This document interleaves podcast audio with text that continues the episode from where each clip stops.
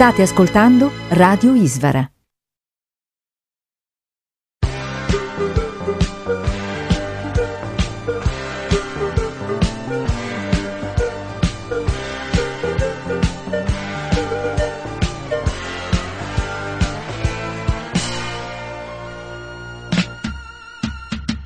La macellazione causa agli animali atroci sofferenze. Sentono il dolore, come gli uomini e provano un'angoscia terribile. L'abbattimento di animali accresce nell'uomo l'insensibilità. Il sadismo è la totale mancanza di rispetto verso la vita. Batteri provenienti dalla decomposizione. Sostanze tossiche diffuse per tutto il sistema sanguigno.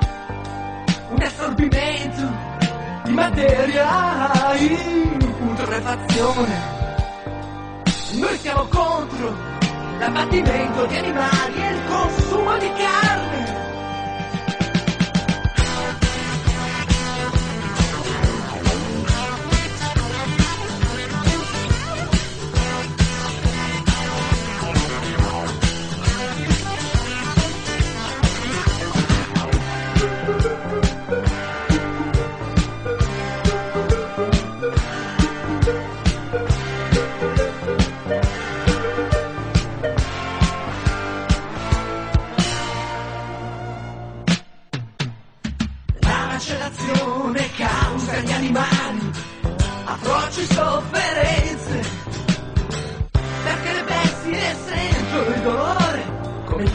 E provano un'angoscia terribile.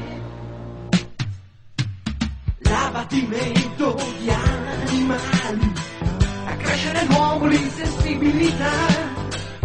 Il sadismo è la totale mancanza di rispetto verso la vita.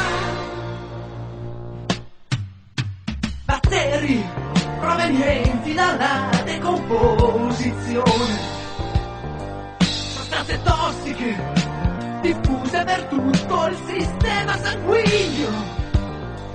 Un assorbimento di materia in putrefazione. Noi siamo contro l'abbattimento di animali e il consumo di carne.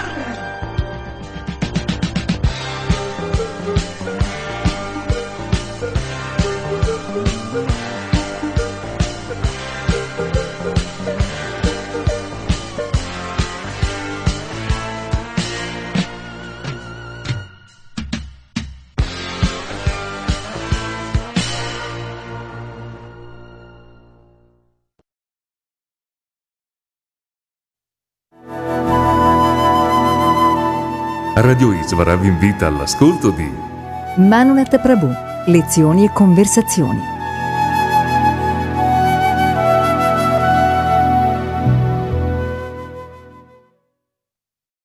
Farebbe molto piacere se lei... Pre- Prego. in questo una forma, se ho capito bene o no, perché a me interessa questo problema qui, anche se per me il problema sta in un, un discorso più, beh qui sarebbe lungo per me spiegare una serie di cose, ma però quello che a me interessa capire, io muovo un po', sono molto interessato, così voglio dire, all'eresia catara e all'agnosticismo, cioè per il problema, non so se lei conosce, sono molto interessato all'eresia catara e al gnosticismo, no? Cioè per me c'è il problema di che cos'è questo mondo, no? Voglio dire, e dove il problema, e dove è la luce. Quindi io muovo da una forma di gnosticismo, non sono, pur essendo stato affascinato da Sant'Agostino, mi muovo però su un terreno diverso rispetto a Sant'Agostino, per quanto Sant'Agostino sia stato legato un- ai movimenti catari, quindi prima di abbracciare il- il- quello che è stato il cattolicesimo. È un aspetto per me interessante su questo perché da questo punto di vista per me c'è il problema della considerazione stessa del mondo e al tempo stesso su questo entra il problema di Gesù e tutto il discorso non muove però su un terreno monoteistico, per cui io respingo l'ebraismo e respingo le forme di monoteismo, compreso anche l'Islam. Mi chiedo, il vostro è un monoteismo o no? Sì, io l'ho spiegato pochi minuti fa, effettivamente non posso dire di averlo spiegato, ma ho accennato a questo problema proprio pochi minuti fa. In realtà Dio non può essere né moniteista né quattro che. Dio non può essere né monoteista né politeista, ma deve essere ambedue. Dio deve essere monoteista perché deve esserci una persona suprema. Non esiste nulla dove non ci sia una, una entità suprema. Ma allo stesso tempo deve essere anche pluralista o pluralistico, come si dice in italiano? Pluralistico. Deve essere... Non suona bene, eh? Sembra democratico. Sì, sì, suona male, sì. Io non sono democratico. sì. Pluralista significa che deve essere molti allo stesso tempo. Deve essere molti. Perché Dio deve essere molti allo stesso tempo? Perché altrimenti si verrebbe a negare che Lui ha la capacità della... e spegni, se finisce, finisce. Dio deve avere la capacità di essere molti perché noi vediamo la varietà e la molteplicità nella sua creazione. Dove vediamo che Dio è uno e molteplice allo stesso tempo? Nella creazione dove vediamo tante individualità uniche e allo stesso tempo un'infinita varietà. Il fatto che nella creazione di Dio ci sia l'unicità e la molteplicità allo stesso tempo è la prova definitiva che Dio è uno e molteplice allo stesso tempo.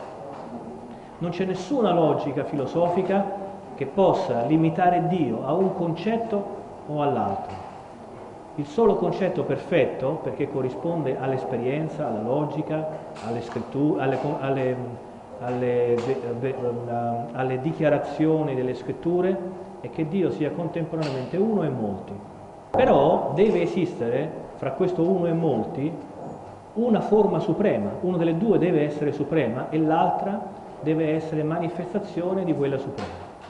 E quale, quale logica ci può togliere la sicurezza che la, la forma suprema di Dio sia, sia unica? Perché da un uno può venire molti, ma da molti l'uno non può venire, perché molti significa tante cose differenti, no? Invece da uno può venire il molti.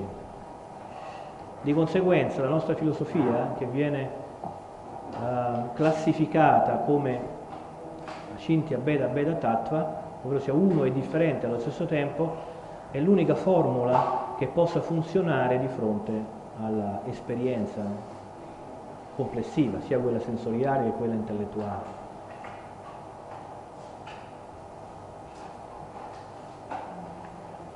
Bene, allora io mi auguro che questo sia il primo di una lunga serie di incontri.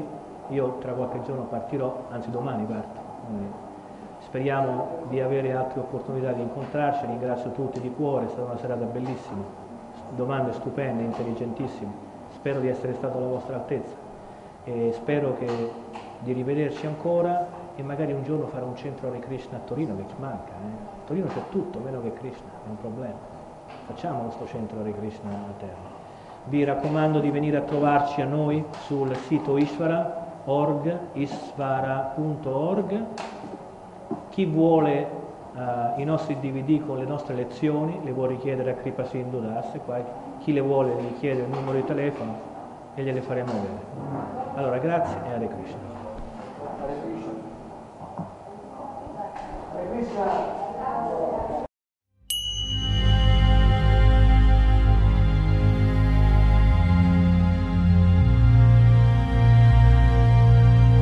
Per acquistare i libri esclusivi di Manonat Prabhu vai al sito store.ishvara.org.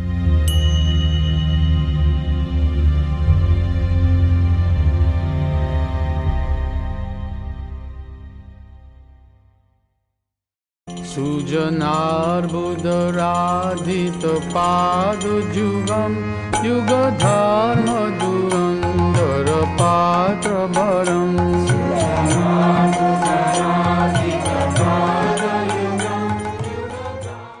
Intervengo pur brevemente sull'argomento intitolato Donne sottomesse, che è un argomento che, che fu discusso credo più di un anno fa. Per qualche ragione è tornato a galla, qualcun altro ha fatto qualche altro commento e quindi mi sembra opportuno dire qualcosa. Prima di tutto, quando si parla di donne o di uomini o di qualsiasi altra specie vivente, dobbiamo prima definire di cosa si sta parlando. Se chi sta parlando è uno spiritualista e sta facendo un discorso di natura spirituale, deve essere ben cosciente che non c'è nessuna differenza fra uomo, donna, animale, uccello, pesce, qualsiasi cosa.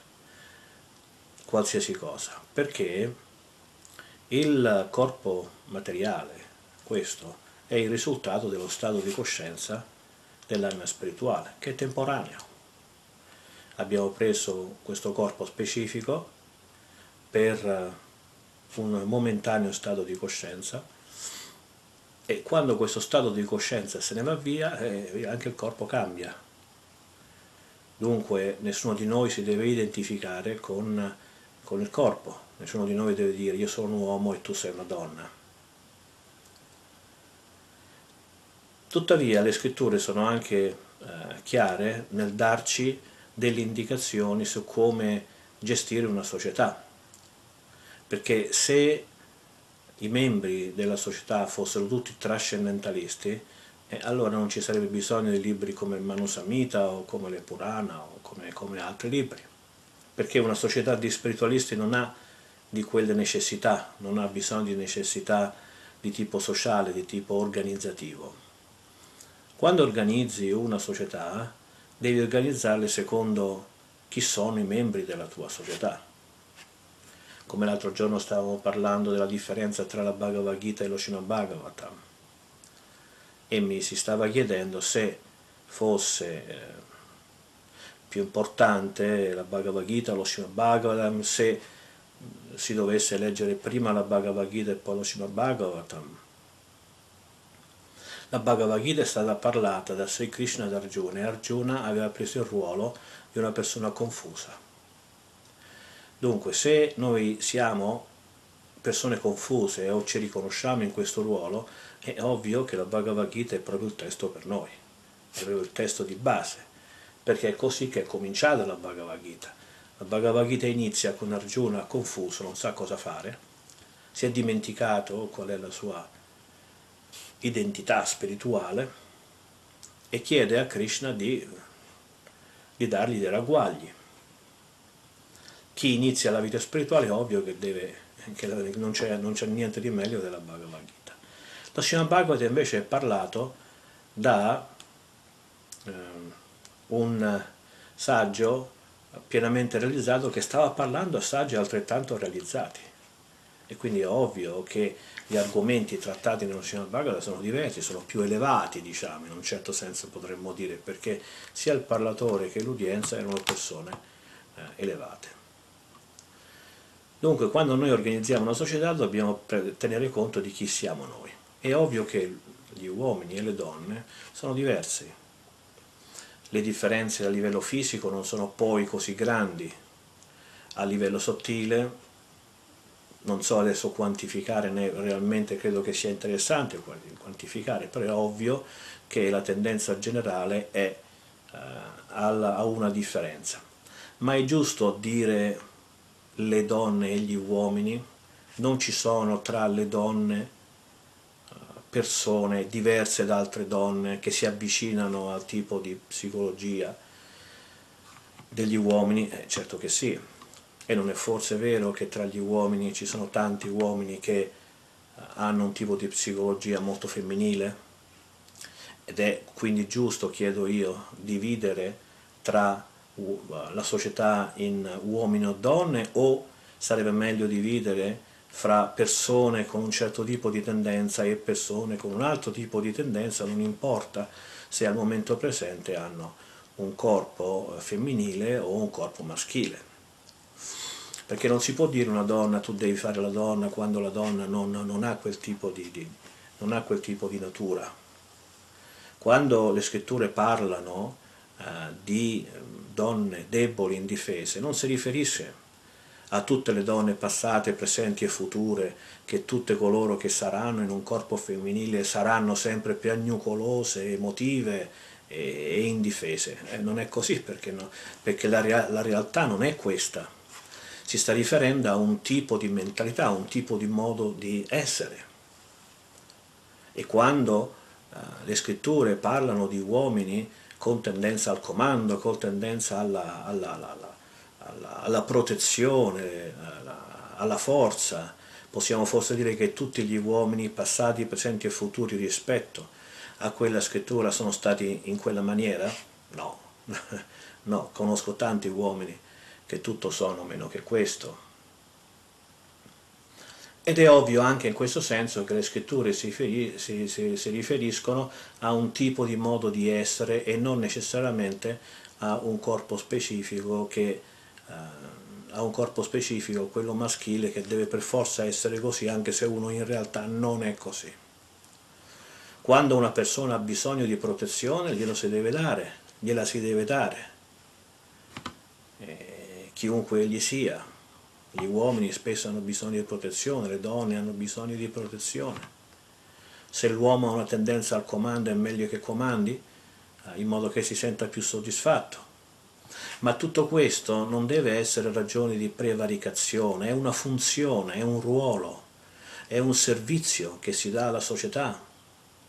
Se uno, che sia uomo o donna, ha la tendenza al comando, che comandi, in modo che lui sarà contento e la società è ben organizzata, però se l'uomo o la donna in comando prende questo non come un servizio alla società, a altri che hanno meno tendenza al comando, ma una scusa, a una, eh, e la prende come uno strumento di prevaricazione, di prepotenza, un modo di sfogare le proprie frustrazioni interiori, allora questo non, non va bene.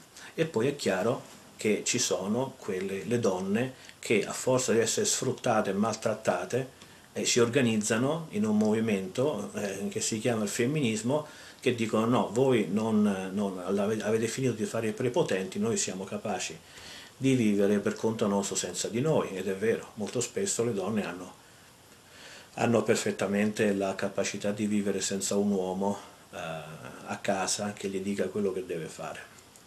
La prepotenza e la prevaricazione non ci deve essere, sia l'uomo che la donna mi riferisco ad esempio al, al, vincolo, al, vincolo, del matrimonio, si devono servire l'uno con l'altra, con amore e con affetto. L'uomo dà alla donna ciò che lui ha, che lei non ha e viceversa.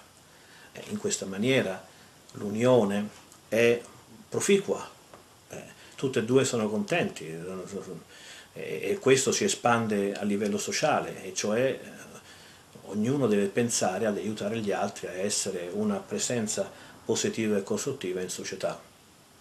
Io non mi sento d'accordo nell'idea che un uomo soltanto perché è uomo, e cioè che è in un corpo fisico, eh, debba essere prepotente nei confronti degli altri. Né credo che nessuno debba sognare di essere una cosa che non è. Eh, tante donne vogliono essere eh, più come uomini quando non lo sono, poi, poi si rompono, poi si spezzano e si, e si vede che, no, no, no, che non è la loro natura. E lo stesso gli uomini, certe volte gli uomini vogliono fare i comandanti quando non sono comandanti, spesso vogliono comandare soltanto come forma di sfogo per le proprie frustrazioni.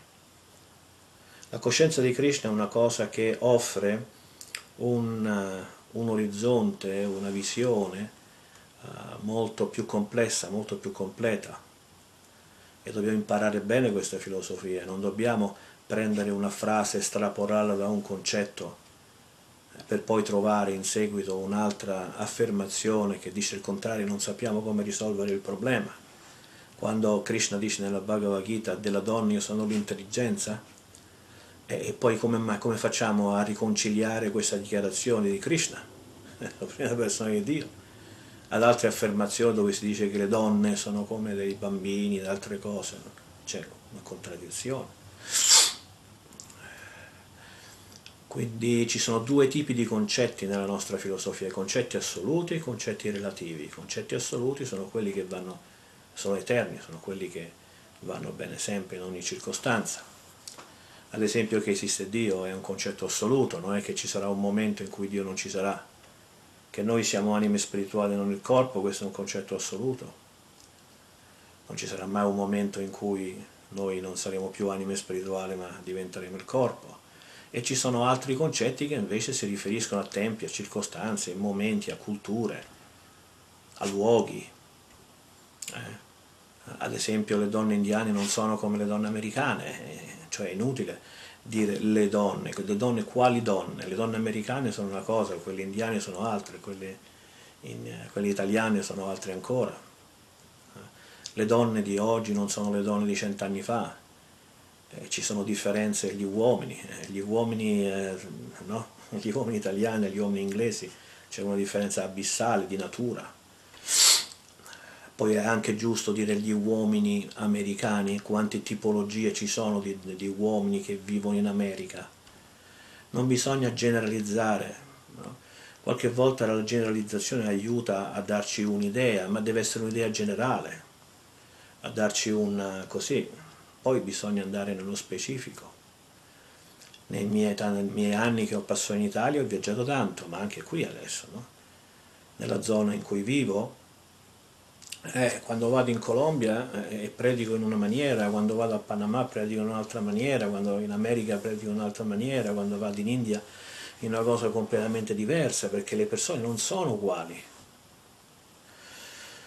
Quindi invito a a leggere le scritture e a non dichiarare come assolute delle dichiarazioni che invece assolute non sono. Bisogna imparare a stare attenti, a studiare tutte le scritture in modo da poter conciliare le differenti affermazioni. Per concludere, questa è una filosofia per persone intelligenti ed è proprio studiandola e eh, discutendola che anche noi diventiamo intelligenti.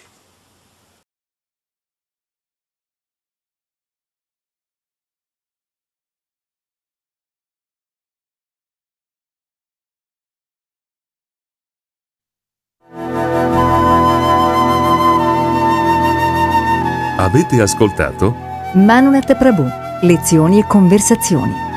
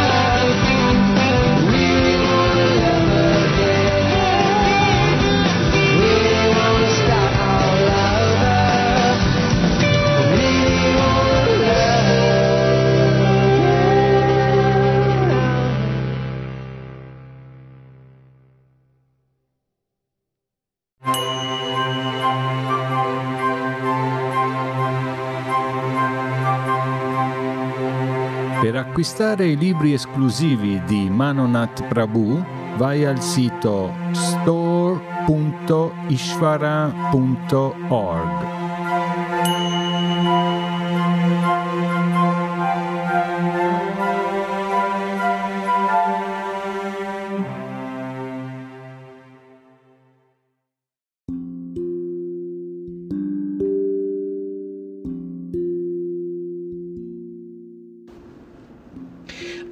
Bhagavad Gita è universalmente riconosciuta come il gioiello della saggezza spirituale dell'India, esposta da Sri Krishna, Dio, la persona suprema, al suo grande devoto e amico Arjuna. Con i suoi 700 versi fornisce una guida completa a chi desidera intraprendere il cammino della realizzazione spirituale. Per la natura degli argomenti trattati, l'essenza dell'essere umano, la struttura del mondo in cui vive e l'eterna relazione con Dio, non esiste altra opera che le si possa anche lontanamente paragonare. L'autore delle traduzioni e delle spiegazioni è Sua Divina Grazia Bhaktivedanta Swami Prabhupada, il più grande studioso e insegnante di filosofia vedica al mondo, il più recente rappresentante di una successione di maestri spirituali perfettamente realizzati, che ha origine da Krishna stesso ed è rimasta intatta nel tempo.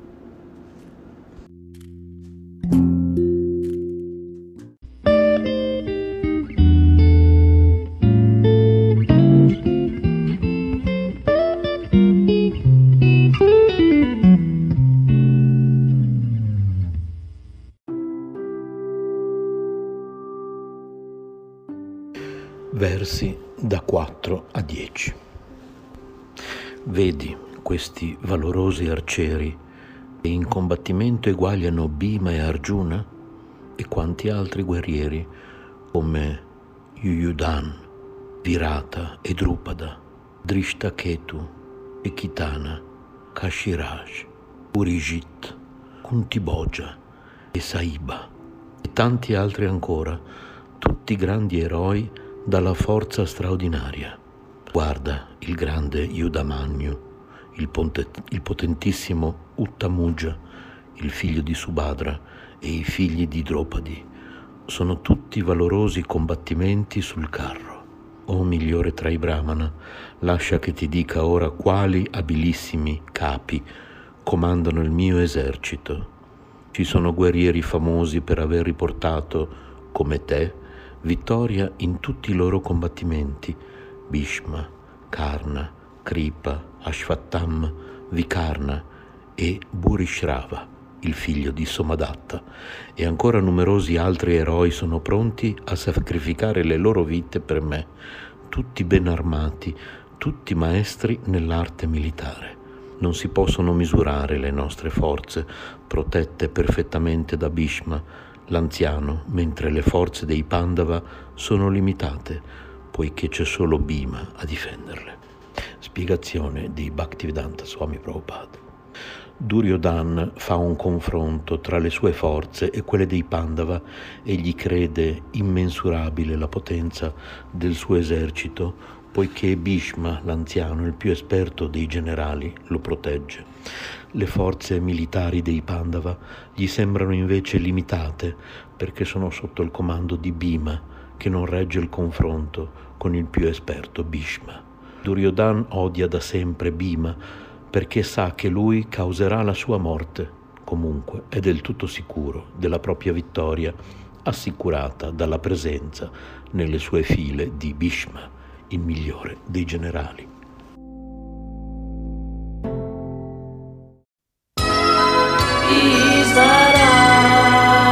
State ascoltando Radio Isvara.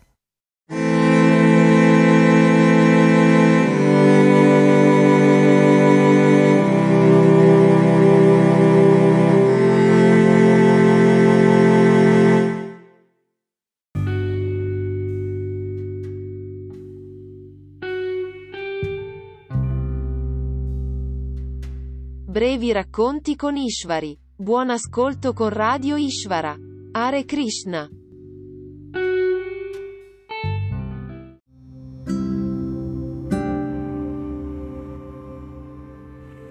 Sri Sri Shikshastaka.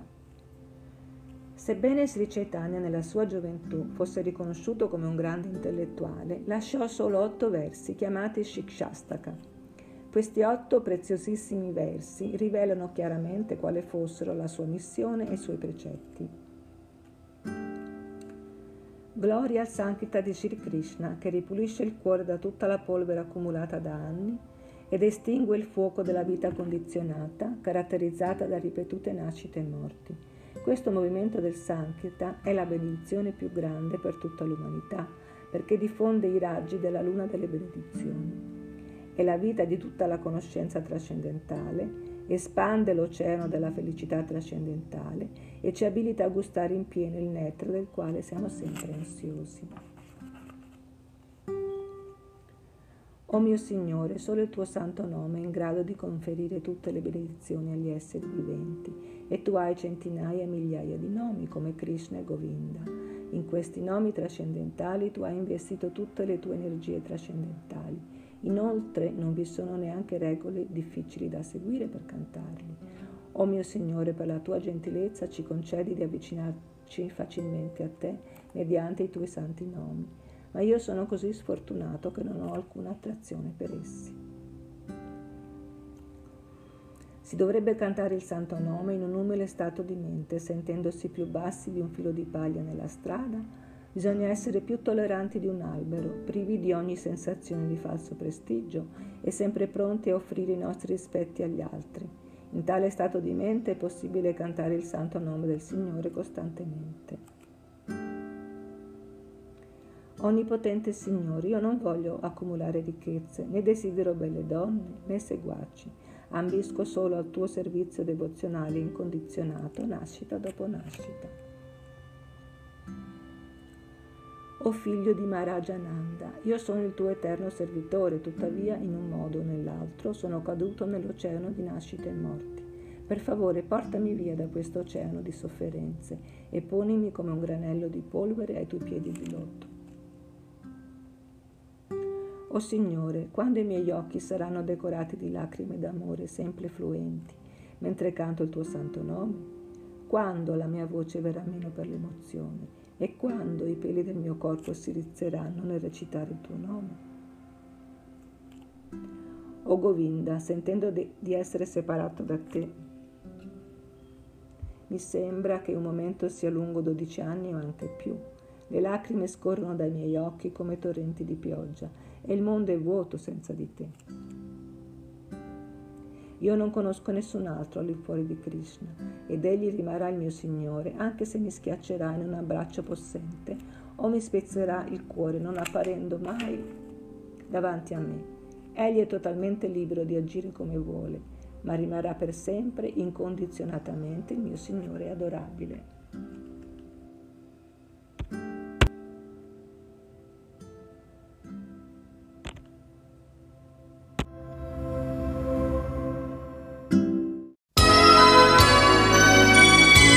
State ascoltando Radio Isvara.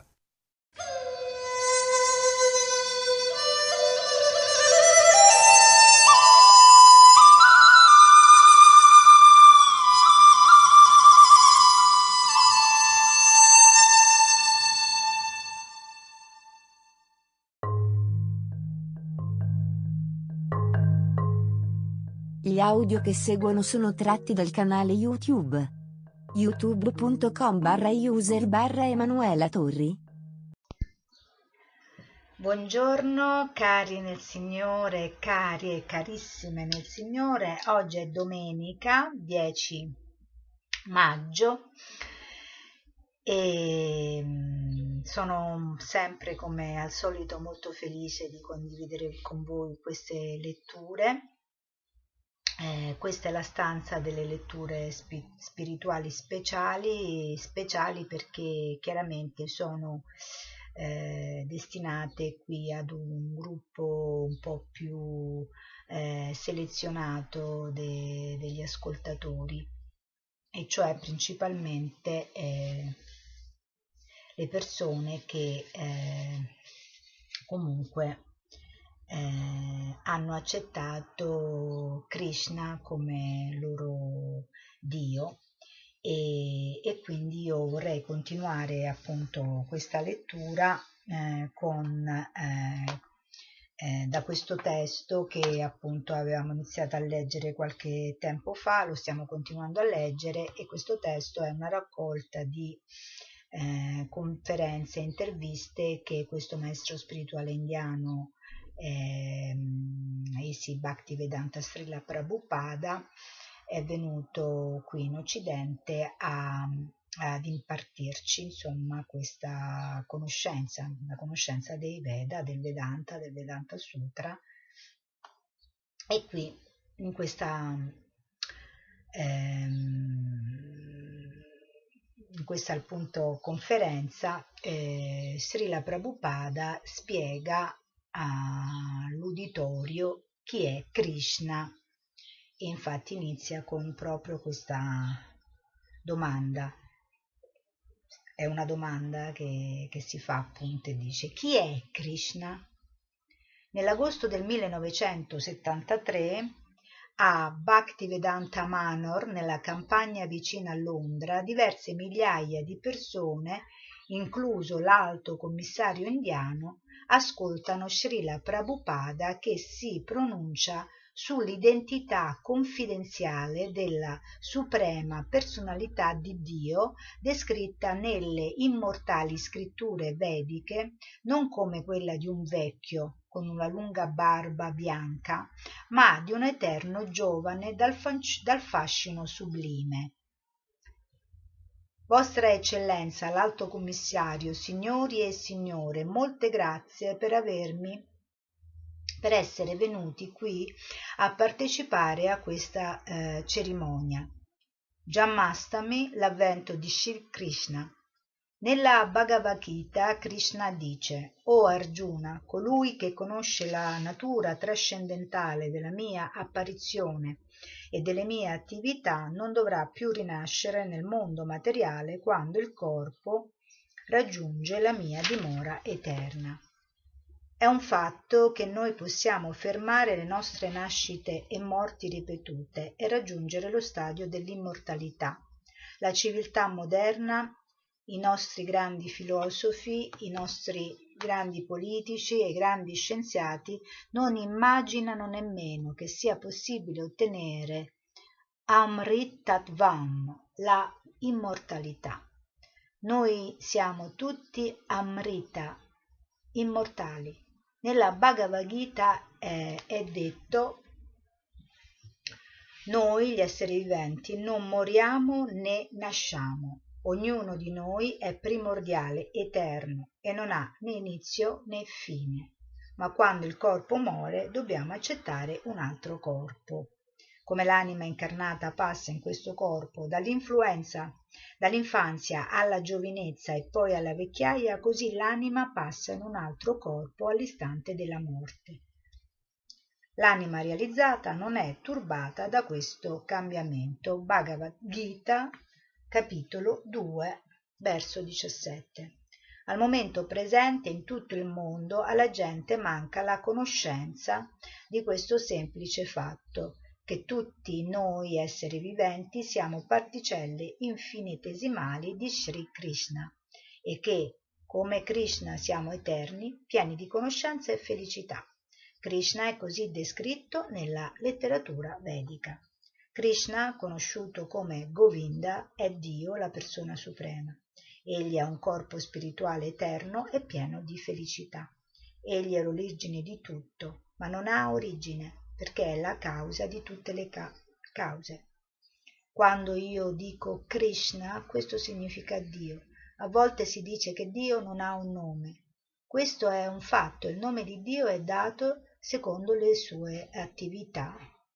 Krishna, per esempio, accettò di essere figlio di Maharaj Nanda e di Yashoda Mahi e anche di Vasudeva e Devaki.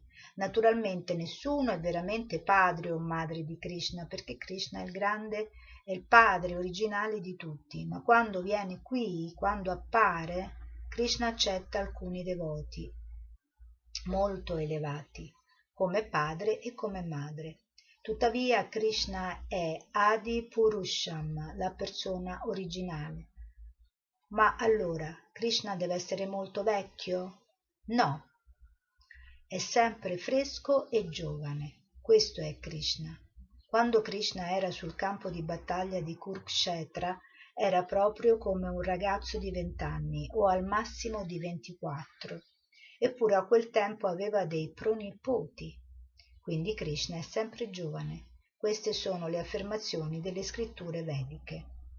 Ma se ci limitiamo a leggere le scritture vediche in modo formale, sarà molto difficile capire Krishna. Sebbene i Veda abbiano lo scopo di farci capire Krishna, nella Bhagavad Gita Krishna dice lo scopo di tutti i Veda è quello di conoscermi. Qual è dunque l'utilità di studiare i Veda se non si capisce Krishna?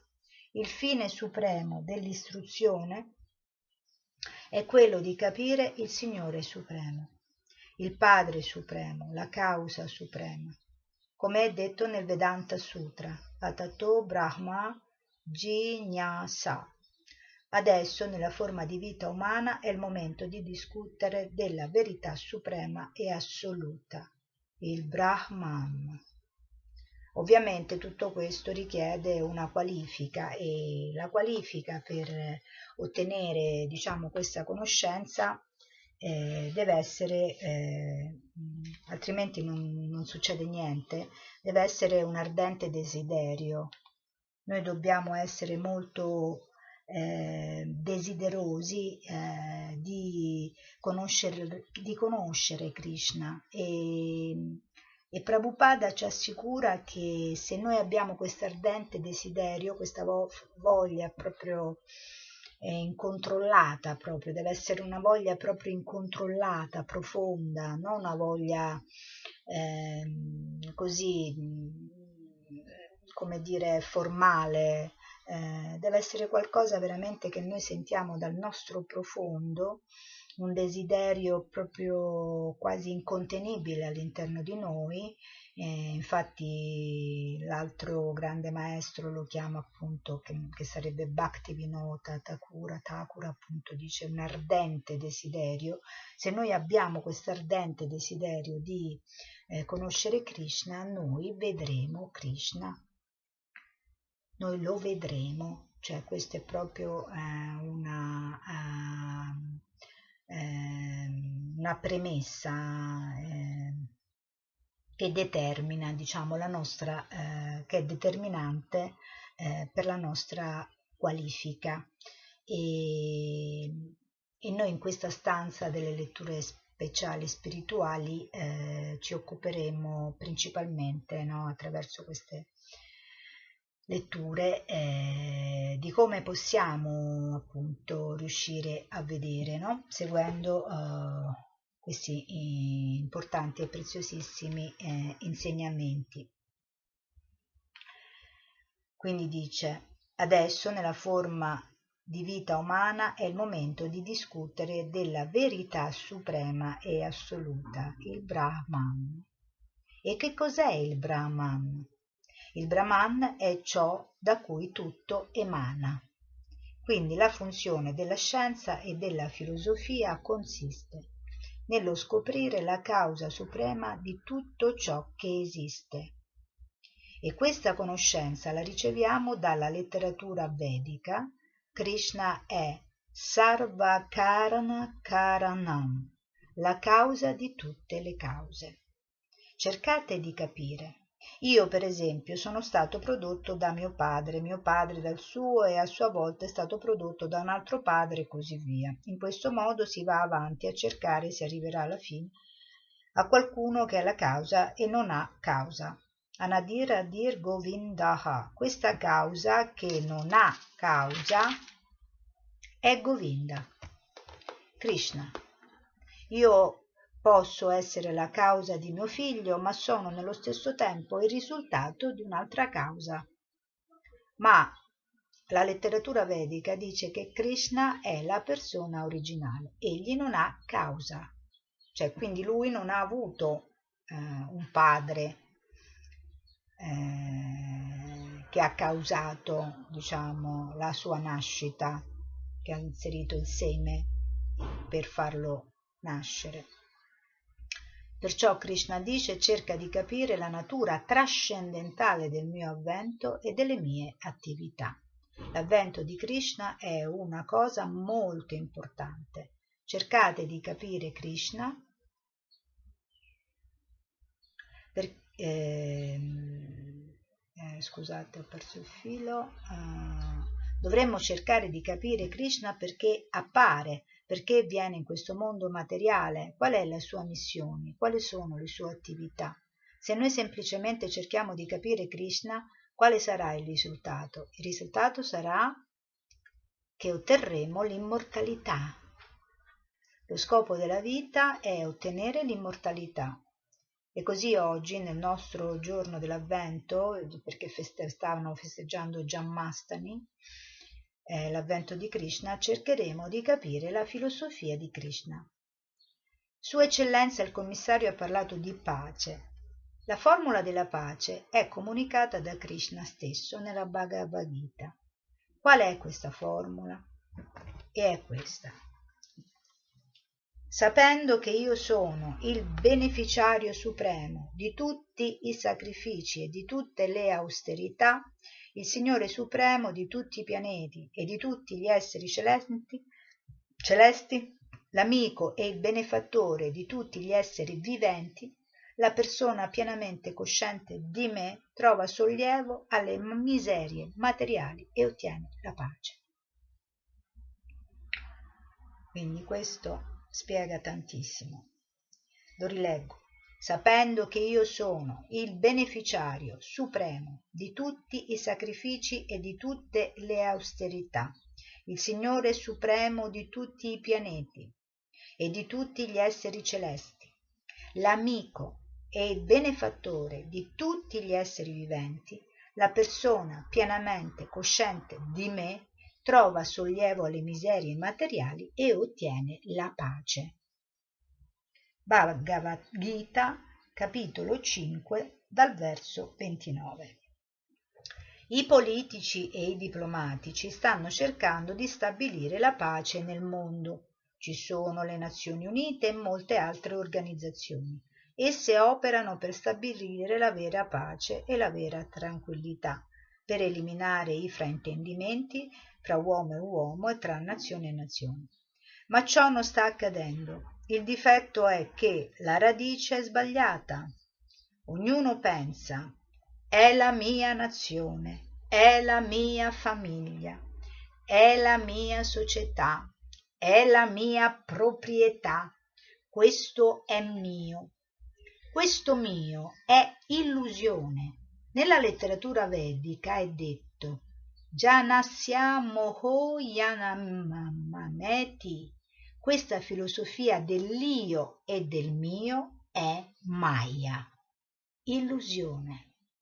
Quindi io, io e mio, che per me, almeno in un certo momento della mia vita, ha cominciato veramente a disturbarmi, cioè questa idea dell'io e del mio, e infatti quando iniziai ad essere diciamo molto più profonda in questa eh, conoscenza. Parlai con un devoto che ricordo molto volentieri questo devoto si chiamava Mukunda stavamo davanti a un paesaggio meraviglioso eh, in Toscana e, e, io appunto non ricordandomi di queste parole qui di Srila Prabhupada che già avevo letto molto tempo prima evidentemente eh, erano entrate dentro di me ma io non me le ricordavo. E, e mi ricordo che parlando con lui proprio a un certo punto mm, sostenni proprio affermai proprio questo che eh, dissi Mukunda, Mukunda Das, io sono proprio stanca di questo io, di questo io, di questo mio. E infatti mi ricordo che lui appunto eh, sorrise eh, mi disse Manini, ma questo è proprio il senso no, della, della, coscienza di Krishna che ci ha portato Prabhupada.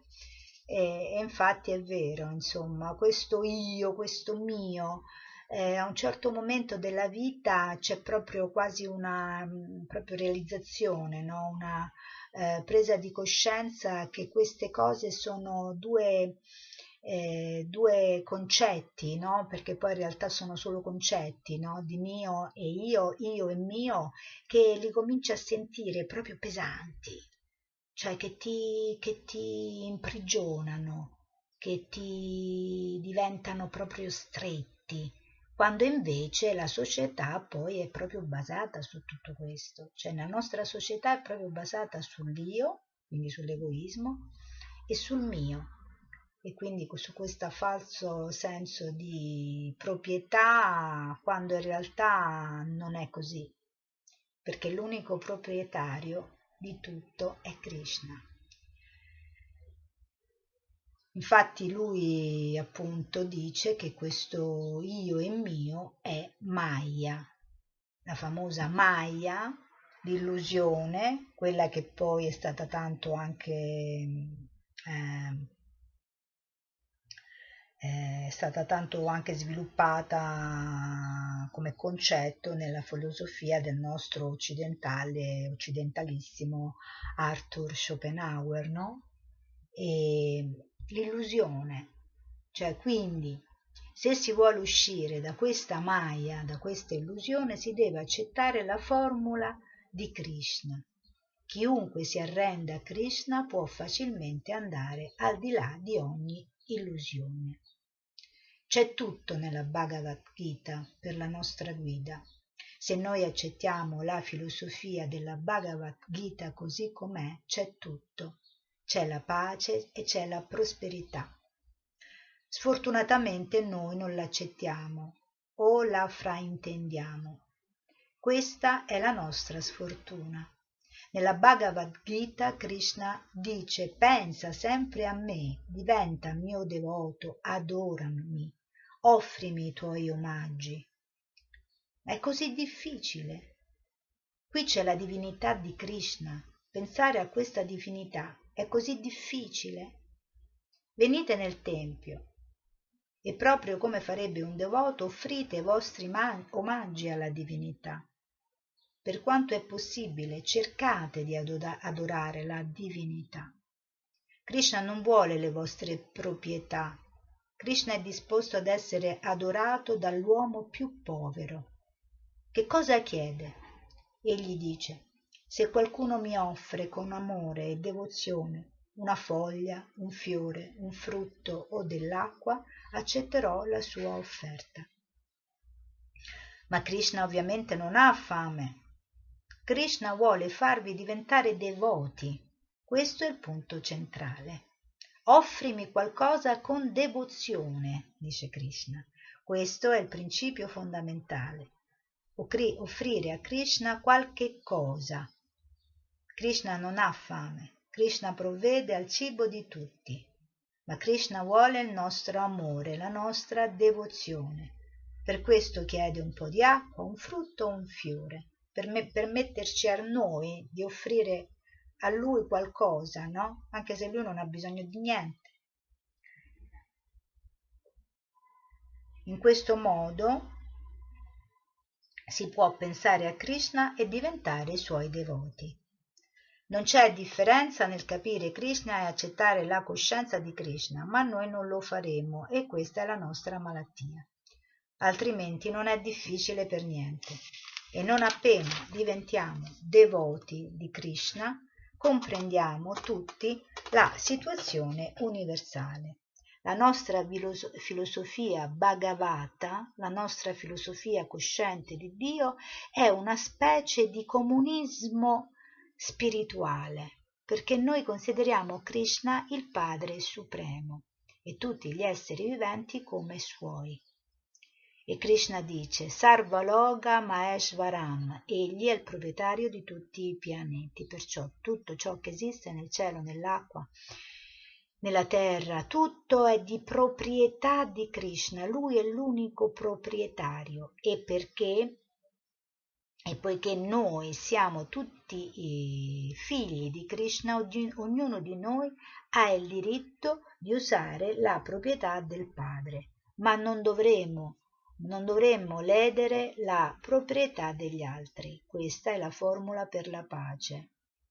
Ishvasyam idam sarvam ma kasyasvit danam.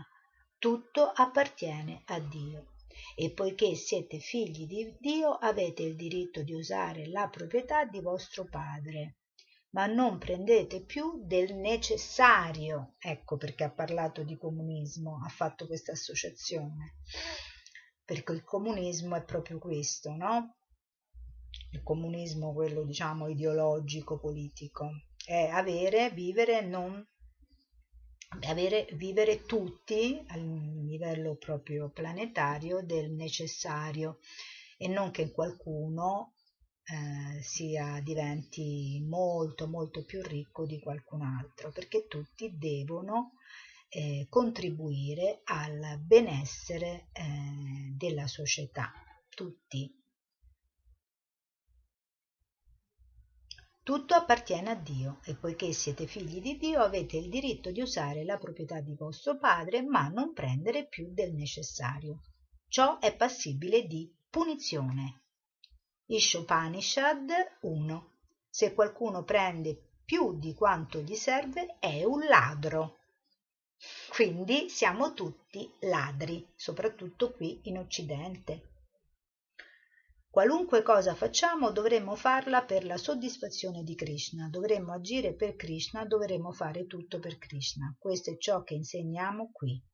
Risiediamo tutti in questo tempio felicemente, americani, indiani, inglesi, canadesi, africani, gente da differenti parti del mondo, lo sapete.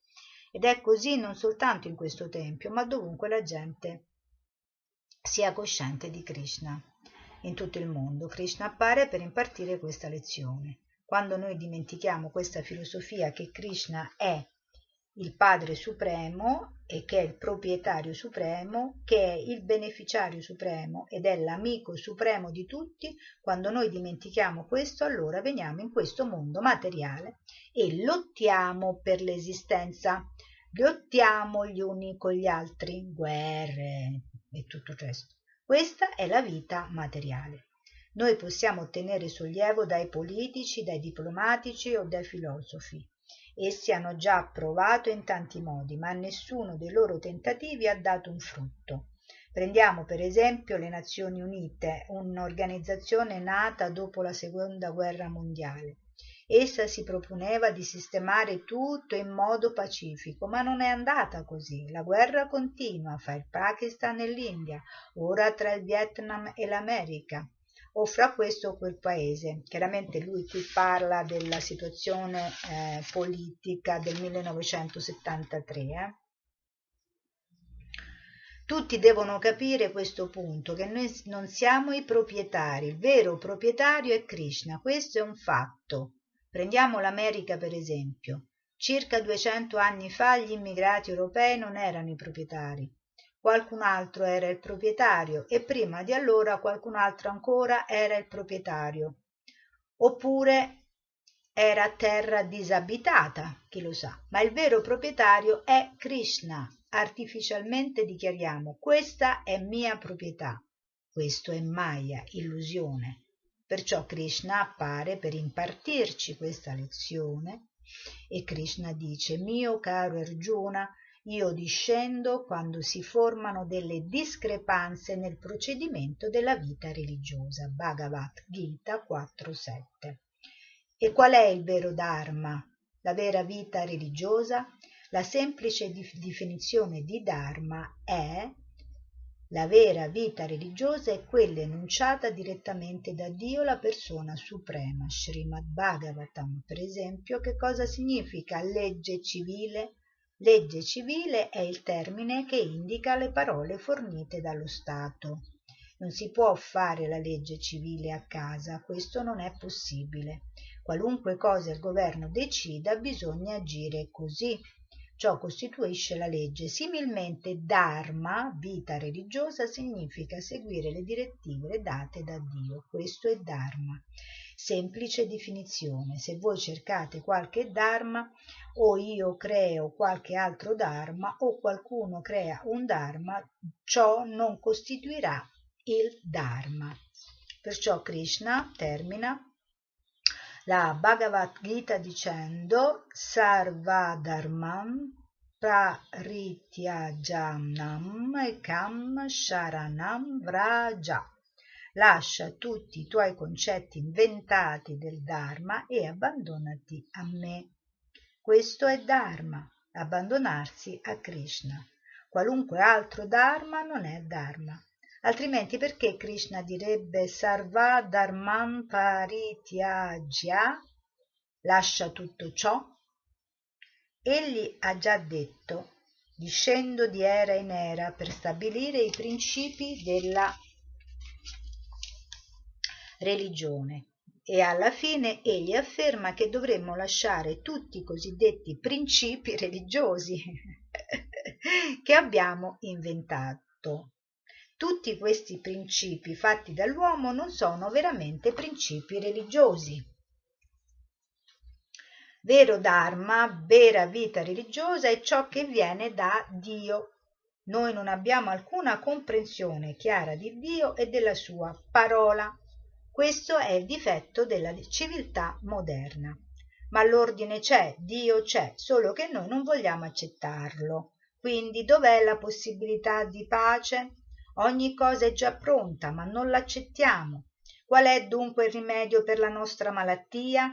Cerchiamo la pace, ma non accettiamo ciò che potrà veramente darci pace. Darsi pace, quando diciamo no, nei detti, darti pace, darsi pace. Qual è dunque il rimedio? Perciò questo movimento per la coscienza di Krishna sta cercando di risvegliare l'assopita coscienza di Krishna che si trova nel cuore di ognuno. Pensate, fino a 4 o 5 anni fa questi europei americani non avevano mai sentito parlare di Krishna. Ma ora? Ma perché ora stanno praticando la coscienza di Krishna così seriamente? La coscienza di Krishna è già presente nel cuore di ognuno, deve essere solo risvegliata. E il procedimento di questo risveglio è descritto del, nella Chaitanya Charitamrita, che sarà un testo che leggeremo in futuro, Madhya, nel, nel, nel, insomma, nella serie di Madhya 2207, dove viene detto detto Nitya Siddha Krishna Prema Sadhya Kabunaya Shravanadi Shuddha Citte Karaye Udaya.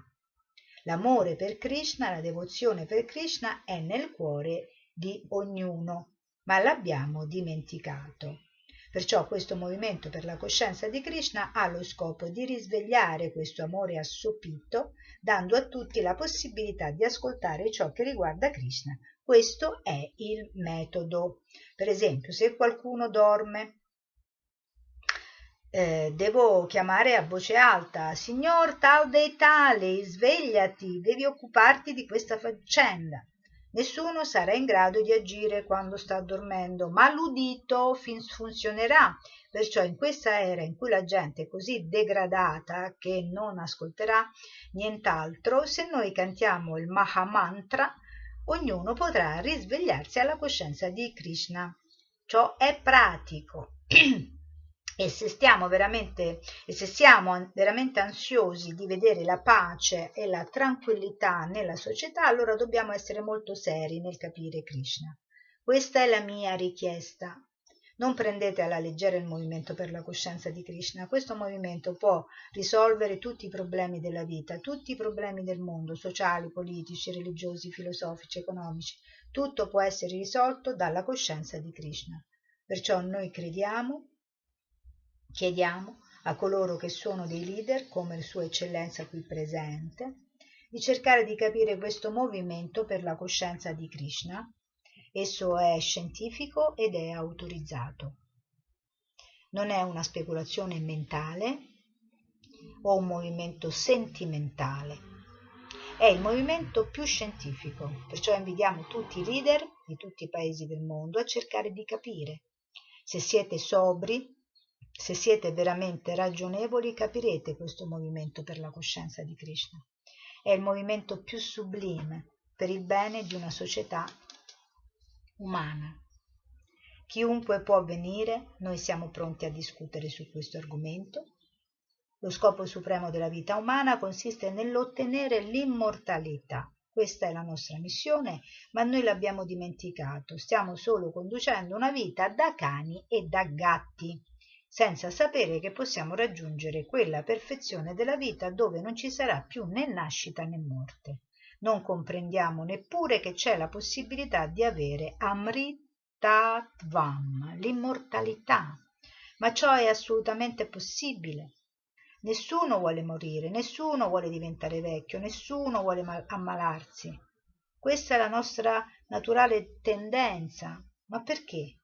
Perché in origine nella nostra forma spirituale, questo è il, non c'è nascita, non c'è malattia, non c'è vecchiaia e non c'è morte. Perciò, dopo aver viaggiato attraverso il processo evolutivo nelle forme acquatiche, le piante, gli alberi, gli uccelli, quando finalmente arriviamo nella nostra forma umana dovremmo sapere qual è lo scopo della vita. Lo scopo della vita è Amritatvam, diventare immortali. Quindi recuperare quella che è la nostra reale identità, la nostra svarupa, la nostra reale identità che è di anime spirituali eterne, imprigionate in questo momento, per quanto mi riguarda, in un corpo di donna. Diventare immortali è possibile, basta diventare coscienti di Krishna. Krishna lo dice. È un fatto, dobbiamo solo capire. Se cercate di capire Krishna in verità, allora, dopo aver lasciato questo corpo, non dovrete più accettarne un altro e quando non si deve più accettare un altro corpo significa che si è diventati immortali. Il punto è che per natura noi siamo immortali e Krishna viene qui per impartirci questa lezione. Siete immortali per natura, frammenti infinitesimali della mia persona. Questo è Krishna che parla. Io sono immortale e quindi anche voi lo siete. State cercando inutilmente di essere felici in questo mondo di materia. Bhagavad Gita capitolo 15, verso 7.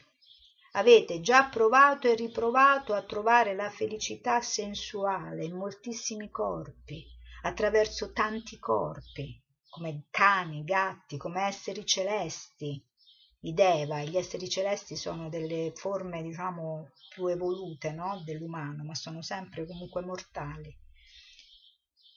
come alberi, come piante e insetti. Ora che avete un corpo umano dotato della più alta intelligenza, non lasciatevi imprigionare nella vita sensuale, cioè semplicemente nella gratificazione dei sensi, che non è solo il sesso, è anche la gratificazione mentale, quindi tutte quelle eh, caratteristiche molto presenti nella nostra personalità, no? quindi voler essere eh, amati dagli altri, eh, quando non siamo amati questa rabbia, eh, oppure l'invidia, oppure l'avidità, cioè il voler le cose tutte per noi, quello che dicevamo prima del mio e dell'io, io e il mio. Cioè, quindi lui ci sta dicendo appunto Avete già provato e riprovato a trovare la felicità sensuale in moltissimi corpi attraverso tanti corpi. Ora che avete un corpo umano dotato della più alta intelligenza, non lasciatevi imprigionare dalla vita sensuale. Cercate di capire Krishna. Questo è il verdetto della letteratura vedica, sì, proprio un verdetto perché eh, la vita umana è destinata anche a un po' di austerità, perché dovremmo purificare la nostra esistenza? Perché allora otterremo la realizzazione spirituale e l'illimitato piacere e la felicità. Quello è il vero piacere, la vera felicità. I mistici traggono piaceri trascendentali illimitati dalla verità assoluta e perciò la verità assoluta, Dio, la persona suprema, è anche conosciuto come Rama. Questo è un altro nome che nei Veda viene appunto attribuito a Krishna, infatti nel mantra che mh, Prabhupada ci ha insegnato appunto è nominato, no? Perché noi diciamo Hare Krishna, Hare Krishna, Krishna Krishna, Hare Hare, Hare Rama, Hare Rama, Rama Rama, Hare Hare, perché appunto è un altro nome e viene detto nel Padma Purana. Tutte le grandi persone sante dell'India hanno coltivato questa conoscenza spirituale in modo perfetto. Precedentemente la gente era solita andare in India per fare ricerche sulla vita spirituale. Perfino Gesù Cristo vi andò e tuttavia non ce ne avvantaggiamo. Questa letteratura non è destinata solo agli indiani, agli indù o ai brahmana. No, essa è per tutti, perché Krishna dichiara io sono il padre di tutti, perciò egli è molto ansioso di renderci felici e tranquilli, proprio come un padre ordinario vuole vedere suo figlio ben situato e felice. Similmente Krishna vuole vedere ognuno di noi ben situato e felice, perciò egli viene a volte. Questo è lo scopo dell'avvento di Krishna. Grazie molte. Eh sì, perché era la festa di Jammastami quando appunto Krishna ha, ha dato questa conferenza e e quindi io eh, finirei qui questa bellissima lettura che abbiamo fatto anche oggi che appunto è domenica e continueremo la prossima nel, nel prossimo incontro eh, con il paragrafo eh, che parla dell'artista supremo e quindi l'artista supremo come sappiamo è Krishna. Io vi ringrazio tantissimo care e cari nel Signore e spero tanto che queste mie letture siano di vostro eh, gradimento e che ci uniscano, eh, che, che, come se queste, questi video fossero un ponte eh, per eh, sentirmi io più vicina a voi, cari amici e amiche, perché comunque la nostra vita è cambiata e passerà molto tempo prima che potremo rincontrarci tranquillamente perché la fase del lockdown che parlano, che la descrivono ora come eh, la fase 2 eh, in realtà non mi sembra che sia molto differente dalla fase prima e tra l'altro dobbiamo stare anche molto attenti perché potremmo ritornare nella fase 1 come ho sentito ieri che è successo appunto alla Corea del Sud. Quindi con queste parole purtroppo non tanto incoraggianti io vi auguro un mondo, un mondo e oltre il mondo tutto il bene possibile e arrivederci al prossimo, alla prossima lettura. Grazie.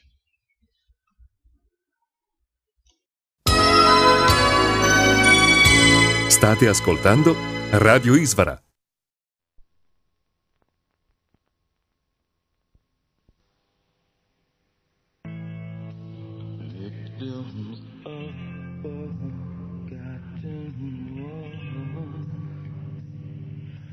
Forgotten lies.